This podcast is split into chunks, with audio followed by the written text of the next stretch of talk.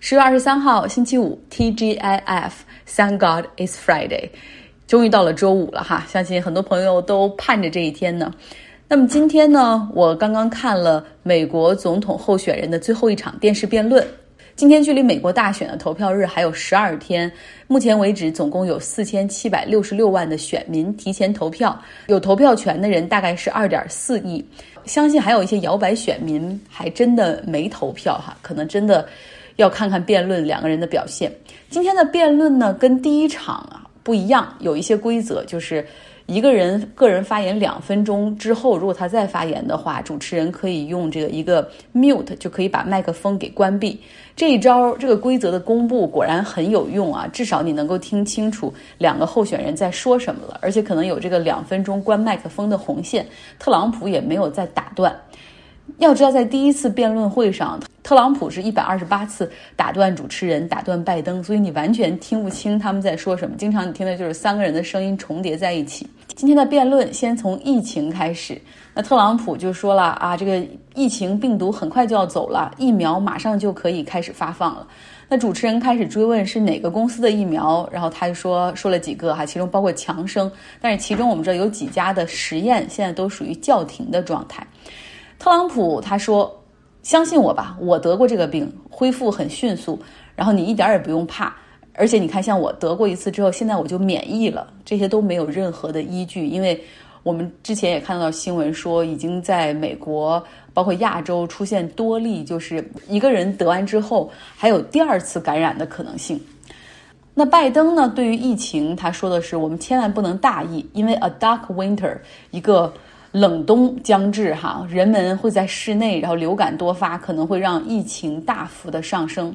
那特朗普则回应说：“对抗疫情，难道你们就不要经济了吗？难道让大家都失业就好吗？”然后后来他还说：“你们不要责怪我什么疫情管控不力，要怪这个疫情，你只能怪中国。”所以支持他的我们的国内的朋友听一听哈。那美国大选中呢？现在俄罗斯、伊朗等国的黑客已经开始对一些服务器进行攻击，在就是 intervene election，在干预大选。那拜登就是说了，这些国家在破坏美国的民主和主权。当我当了总统之后，我一定会让他们付出代价，就是他们要 pay a price。在回应这个问题的时候，特朗普就把这个后来转向了这个拜登和他的儿子，而且开始讲那些完全没有依据的谎话。就是说啊，这个俄罗斯这些国家干预大选，就是为了帮助拜登赢赢得大选。因为拜登就属于那种比较软的人，对这个外交政策不像啊特朗普，我本人就是对他们都很强硬，所以他们都希望我输，希望拜登赢。这些外国势力都是在帮拜登等等。后面谈到种族关系。拜登呢讲了这个黑人父母的忧伤，就是他说，作为作为白人，可能我们永远不用告诉孩子说，如果警察把你的车拦下，你的手要放到方向盘上，然后你一定要说 yes sir，就不能够去随意掏出你的驾照等等，否则你会被爆头。但是每一个黑人父母，不论他们是。这个工薪阶层还是富裕阶层，都会告诉他的孩子：你如果出去开车被拦下了，你应该做什么？这就是这个国家所存在的系统性的种族歧视。然后美国必须要去克服它。但是特朗普呢，则这样说：说我是自林肯以来对黑人最好的总统了。然后另外他环视了一下今天晚上的这个辩论的场地，他就说：我相信我也是现在整个这个辩论场地里面。是最没有种族歧视的人，我比你们做的都好。所以有的时候我看到他说的这个话，然后撅着他的嘴，我我就觉得会忍不住想笑。那谈到医保，就是美国现在因为有很多人失业嘛，一失业的话，好多人的这个保险也就没了。目前有的奥巴马医保 （Affordable Care） 可以帮助很多的低收入群体，然后实现医保的覆盖。特朗普说他一定会取消奥巴马医保，因为他会推出一个更好的医保。当主持人追问他说：“那你这个医保到底包括什么内容呢？”他又说：“一定是非常非常 great，有很多很好的地方，但是什么都说不出来哈。”呃，他还说：“而且我告诉你吧，我们共和党还会赢得众议院，然后到时候我们可以通过更好、更有利于美国人的啊这样的医保。”就是说不出来这里面到底会包括什么样的内容。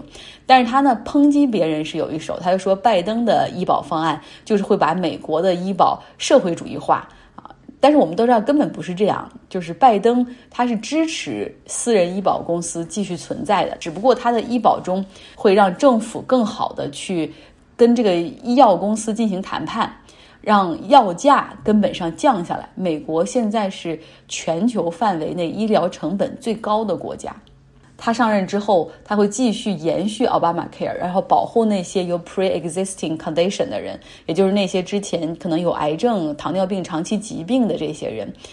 拜登说：“我和特朗普不同的是，我认为医保是基本的人权，而不是特权。”特朗普总是攻击拜登，说啊，你看你和你的那些啊蓝色的州，那些极端的民主党人等等。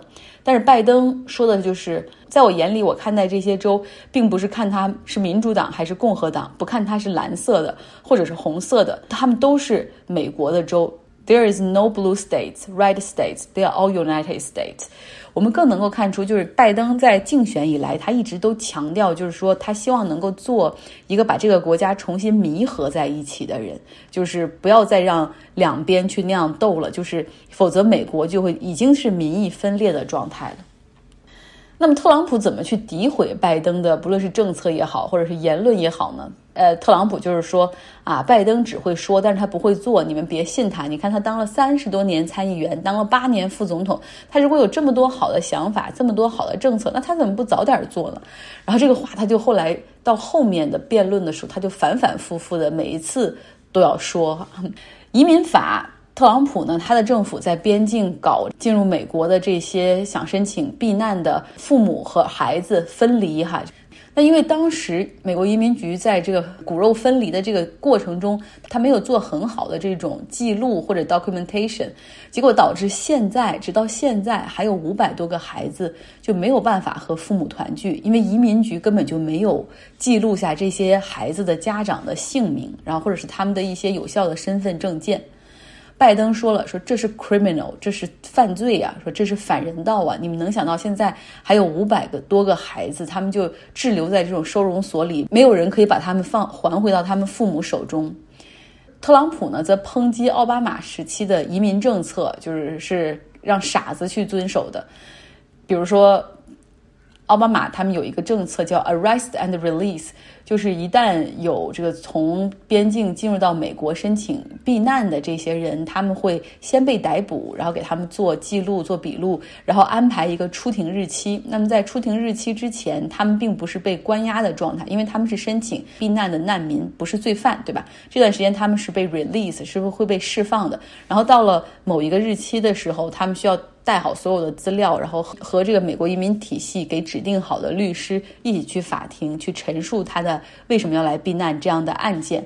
特朗普说这就是一个糟糕的政策，只有智商最低的人才会去，就是 the lowest IQ，然后这些人才会出庭，剩下其他人一进到美国境内就跑了。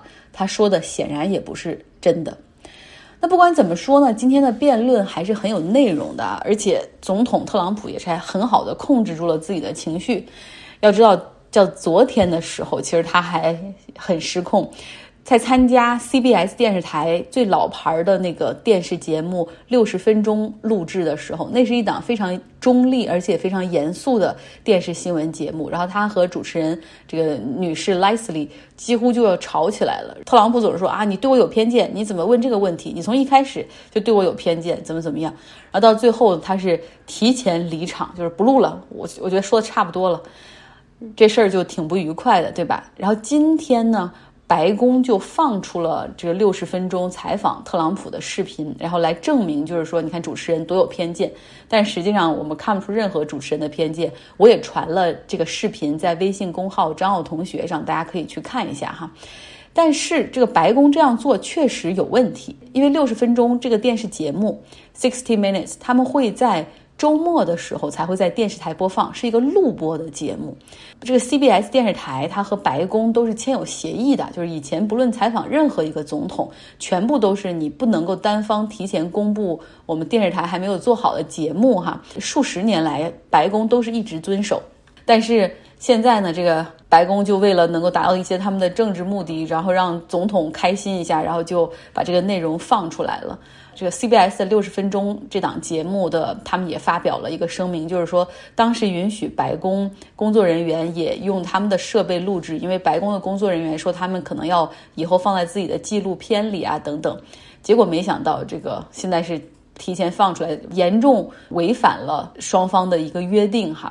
看出现在目前的白宫是没有什么契约精神的。结尾呢，要跟大家大力的推荐一个纪录片，非常的好看，叫《A Life on Our Planet》，是大卫·爱登堡这个伟大的英国的生物学家从他的角度给大家来讲述地球上的一段生命旅程。我也看了他的预告片，看预告片都觉得很伤感了。呃，我也目前在准备这个周末花时间来看一下关于这部很棒的纪录片，来听润乔的介绍。你好，我是润乔。